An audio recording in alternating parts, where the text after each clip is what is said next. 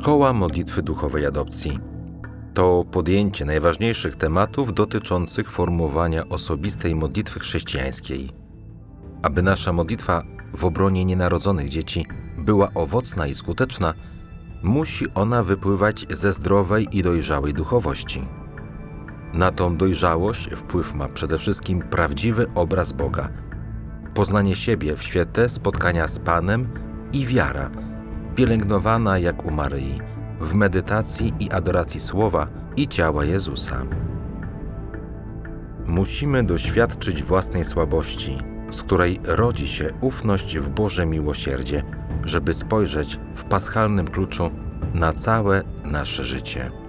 Na konferencję zaprasza ojciec Samuel Karwacki, krajowy moderator duchowej adopcji dziecka poczętego.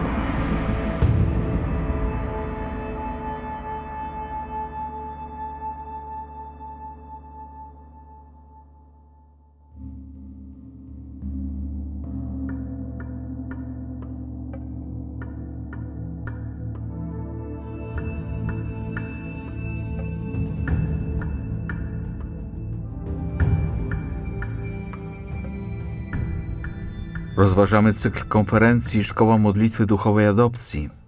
Dziś chciałbym z Wami się podzielić modlitwą jako źródłem poznania samego siebie. Dla dawnych mnichów modlitwa była źródłem poznania siebie, lekarstwem na wszelkie rany. Człowiek modląc się odkrywa wszystkie swoje wadliwe postawy, choroby i doznaje uzdrowienia. Do poznania Boga dochodzi się tylko przez poznanie siebie. Zauważy to już pierwszy znaczący pisarz, mnich Ewagrysz z Pontu. Mówił tak: Jeśli chcesz poznać Boga, poznaj najpierw samego siebie. Podobnie pisze Abba Nil w liście do młodego mnicha: Przede wszystkim poznaj siebie, gdyż nic nie jest trudniejsze niż poznanie samego siebie. Nic nie wymaga więcej trudu, nic nie wymaga więcej pracy. Jednak gdy poznasz siebie, wtedy będziesz też mógł poznać Boga. Mnisi chcą w modlitwie rozmawiać z Bogiem i ku Niemu zwrócić swe serce. Jednak ciągle na nowo doświadczają, że Bóg zmusza modlącego się do tego, by zastanowił się nad samym sobą i by się najpierw zajął własnym sercem. Święty Augustyn pisze, jak Bóg wciąż zwraca jego uwagę na niego samego – ty zaś, Panie, Jego słowami odwracałeś mój wzrok, abym wreszcie spojrzał na samego siebie. Bo ja samego siebie umieściłem gdzieś za swoimi plecami, aby siebie nie dostrzegać. I oto mi stawiałeś przed oczyma mnie samego, abym zobaczył, jaki jestem wstrętny, pokręcony, brudny, okryty wrzodami, ociekający ropą. Patrzyłem i ogarniało mnie przerażenie – a nie było dokąd uciec od tego widoku. Nie możemy uciec przed sobą samym w modlitwie. Bóg nie pozwala nadużywać siebie jako drogi ucieczki. Pokazuje nam to, gdy w czasie modlitwy sprawia, że odkrywamy nasze myśli uczucia i tak obnaża nas stan wewnętrzny. Powiedział Abba Nil: Cokolwiek z zemsty uczynisz bratu, który cię skrzywdził, to wszystko stanie się dla ciebie przeszkodą w czasie modlitwy. A pewien ojciec z pustyni uważa, że wszelka modlitwa, która nie konfrontuje nas ze sobą samym i naszą rzeczywistością, jest bezcelowa. Jeśli człowiek nie przypomina sobie na modlitwie swoich czynów, trud jego modlitwy jest daremny. To, że modlitwa zmusza mnie do poznania siebie, jest więc sprawą doświadczenia. Mnisi podają tego powody. Gdy tylko człowiek zaczyna się modlić, zazdrosne demony usiłują mu w tym przeszkodzić, wywołując złe myśli, namiętności i emocje. Mnich nie powinien się temu dziwić, lecz uważać to za normalne, a nawet jak sądzi Wakrysz oczekiwać tego. Demon bardzo zazdrości człowiekowi, który się modli i używa wszelkich sposobów, by nie osiągnął zamierzonego celu. Nie przestaje więc za pomocą pamięci wzbudzać myśli o różnych sprawach, a za pomocą ciała wzniecać wszystkie namiętności tak, aby przeszkodzić, na ile to możliwe w jego wspaniałym biegu i wędrówce ku Bogu. Mnich musi się więc na modlitwie zajmować refleksją nad sobą, obserwować pojawiające się myśli i nastroje i pytać o ich przyczynę. Poznanie siebie nie jest jednak celem samym w sobie, lecz służy lepszej modlitwie. Przez poznanie siebie wszystko, co sprzeciwia się modlitwie i usiłuje jej przeszkodzić, ma zostać usunięte. Mnich nie może po prostu strząsnąć lub zdławić myśli i nastrojów, które go wiążą i powstrzymują od modlitwy. Może się ich tylko pozbyć, jeśli się ku nim zwróci i pozna ich przyczynę. Gdy mnisi wciąż nawołują do konsekwentnej obserwacji samego siebie i do poznania siebie, mają na uwadze umożliwienie prawdziwej modlitwy. Filokalia, zbiór pism o modlitwie Jezusowej wyraźnie określają cel obserwacji samego siebie.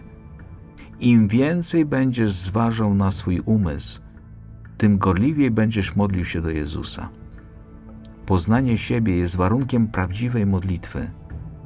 Jeśli więc nieodzowne dla życia modlitewnego znać każdą pokusę i własne poruszenia duszy, a także troskliwie czuwać nad wszystkim, wszystkimi wpływami z zewnątrz.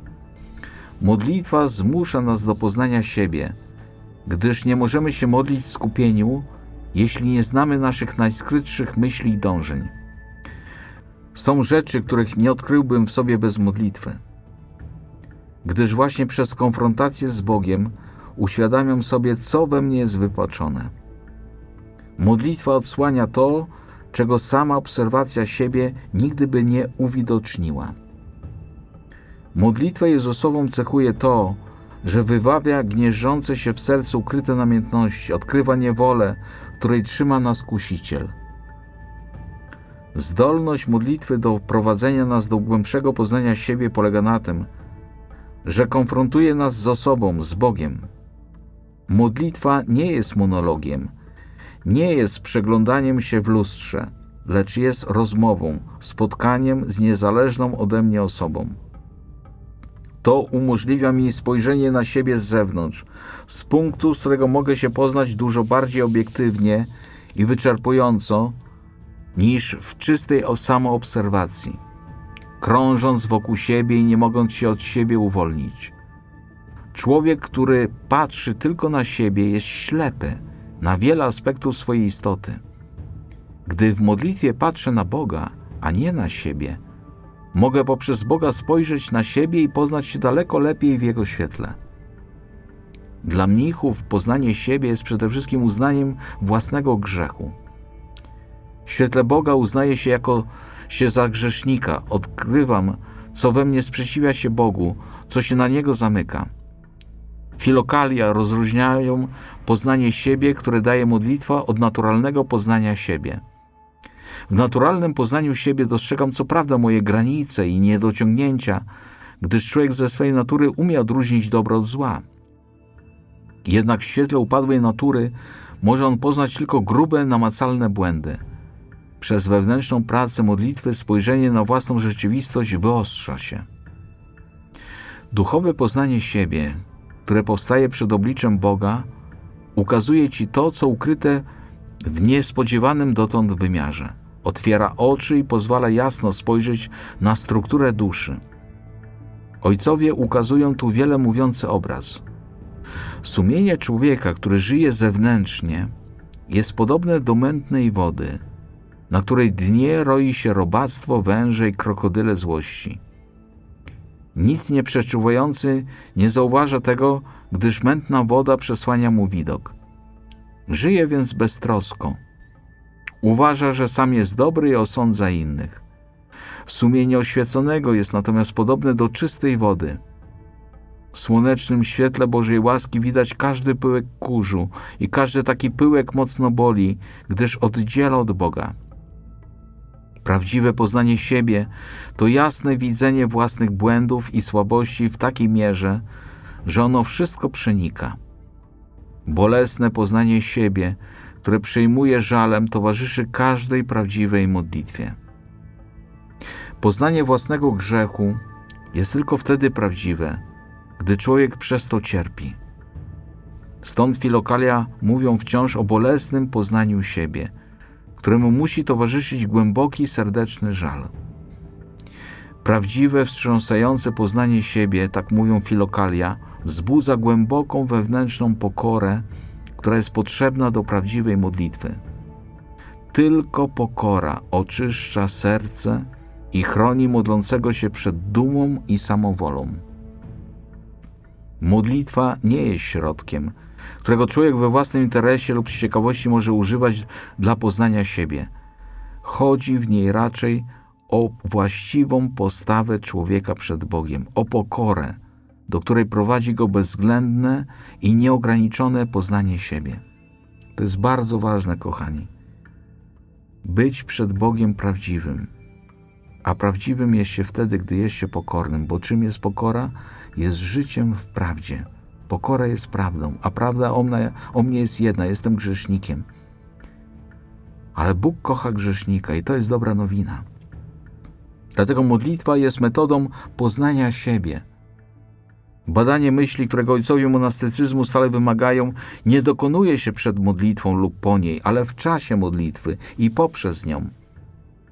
W ten sposób sztuka rozumnej modlitwy polega na tym, by skupić rozum w czujnej trzeźwości na sercu, czuwać nad wszelkimi pokusami, widzieć jak i kiedy i skąd i w jakiej mierze się zbliżają. Obserwacja samego siebie jest więc już modlitwą. W niej człowiek zastanawiając się nad sobą i pozwalając Bogu pytać o swoje myśli, modli się. W ten sposób rozumie to też Wagriusz, gdy radzi pewnemu mnichowi, że ma obserwować myśli, postrzegać ich trwanie, ich ustępowanie, ich zagmatwanie i wzajemne powiązanie, ich czas i jakie demony je powodują. Potem, jaki demon idzie za jakim, a jakim, jakiemu nie towarzyszy. A od Chrystusa niech pragnie poznania przyczyn i powodów. Oczywiście, to nie ma być jakaś tutaj psychologiczna, tylko sama obserwacja, introspekcja, bo wtedy my stajemy się celem modlitwy. Ale przede wszystkim Bóg ma być celem, ale modlitwa musi stawiać nas w prawdzie. I dlatego to jest takie trudne, a modlitwa nam sprzyja stawaniu przed Bogiem w prawdzie. Uświęć ich w prawdzie. Słowo Twoje jest prawdą. Dlatego człowiek przed Bogiem staje się prawdziwy, bo staje przed Nim takim, jakim jest. I to jest bardzo ważne, żeby tym się nie zgorszyć, ale wytrwać. To, co już mówiliśmy. Kto ci powiedział, że jesteś nagi? Ty przed Bogiem nigdy nie jesteś nagi. Ty w swoich oczach jesteś nagi. Ale ta nagość pomoże ci traktować Boga jako Boga, jako świętość, który jedynie jest w stanie cię uzdrowić, uleczyć i cię przemienić. Dlatego niech ta modlitwa będzie dla nas skuteczna i owocna właśnie poprzez poznanie siebie. Amen.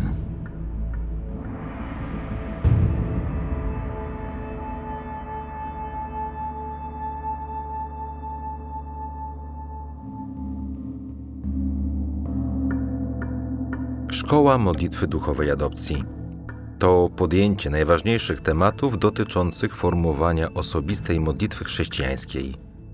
Aby nasza modlitwa w obronie nienarodzonych dzieci była owocna i skuteczna, musi ona wypływać ze zdrowej i dojrzałej duchowości. Na tą dojrzałość wpływ ma przede wszystkim prawdziwy obraz Boga, poznanie siebie w świetle spotkania z Panem i wiara – pielęgnowana jak u Maryi, w medytacji i adoracji słowa i ciała Jezusa. Musimy doświadczyć własnej słabości, z której rodzi się ufność w Boże miłosierdzie, żeby spojrzeć w paschalnym kluczu na całe nasze życie. Na konferencję zaprasza ojciec Samuel Karwacki, krajowy moderator duchowej adopcji dziecka poczętego.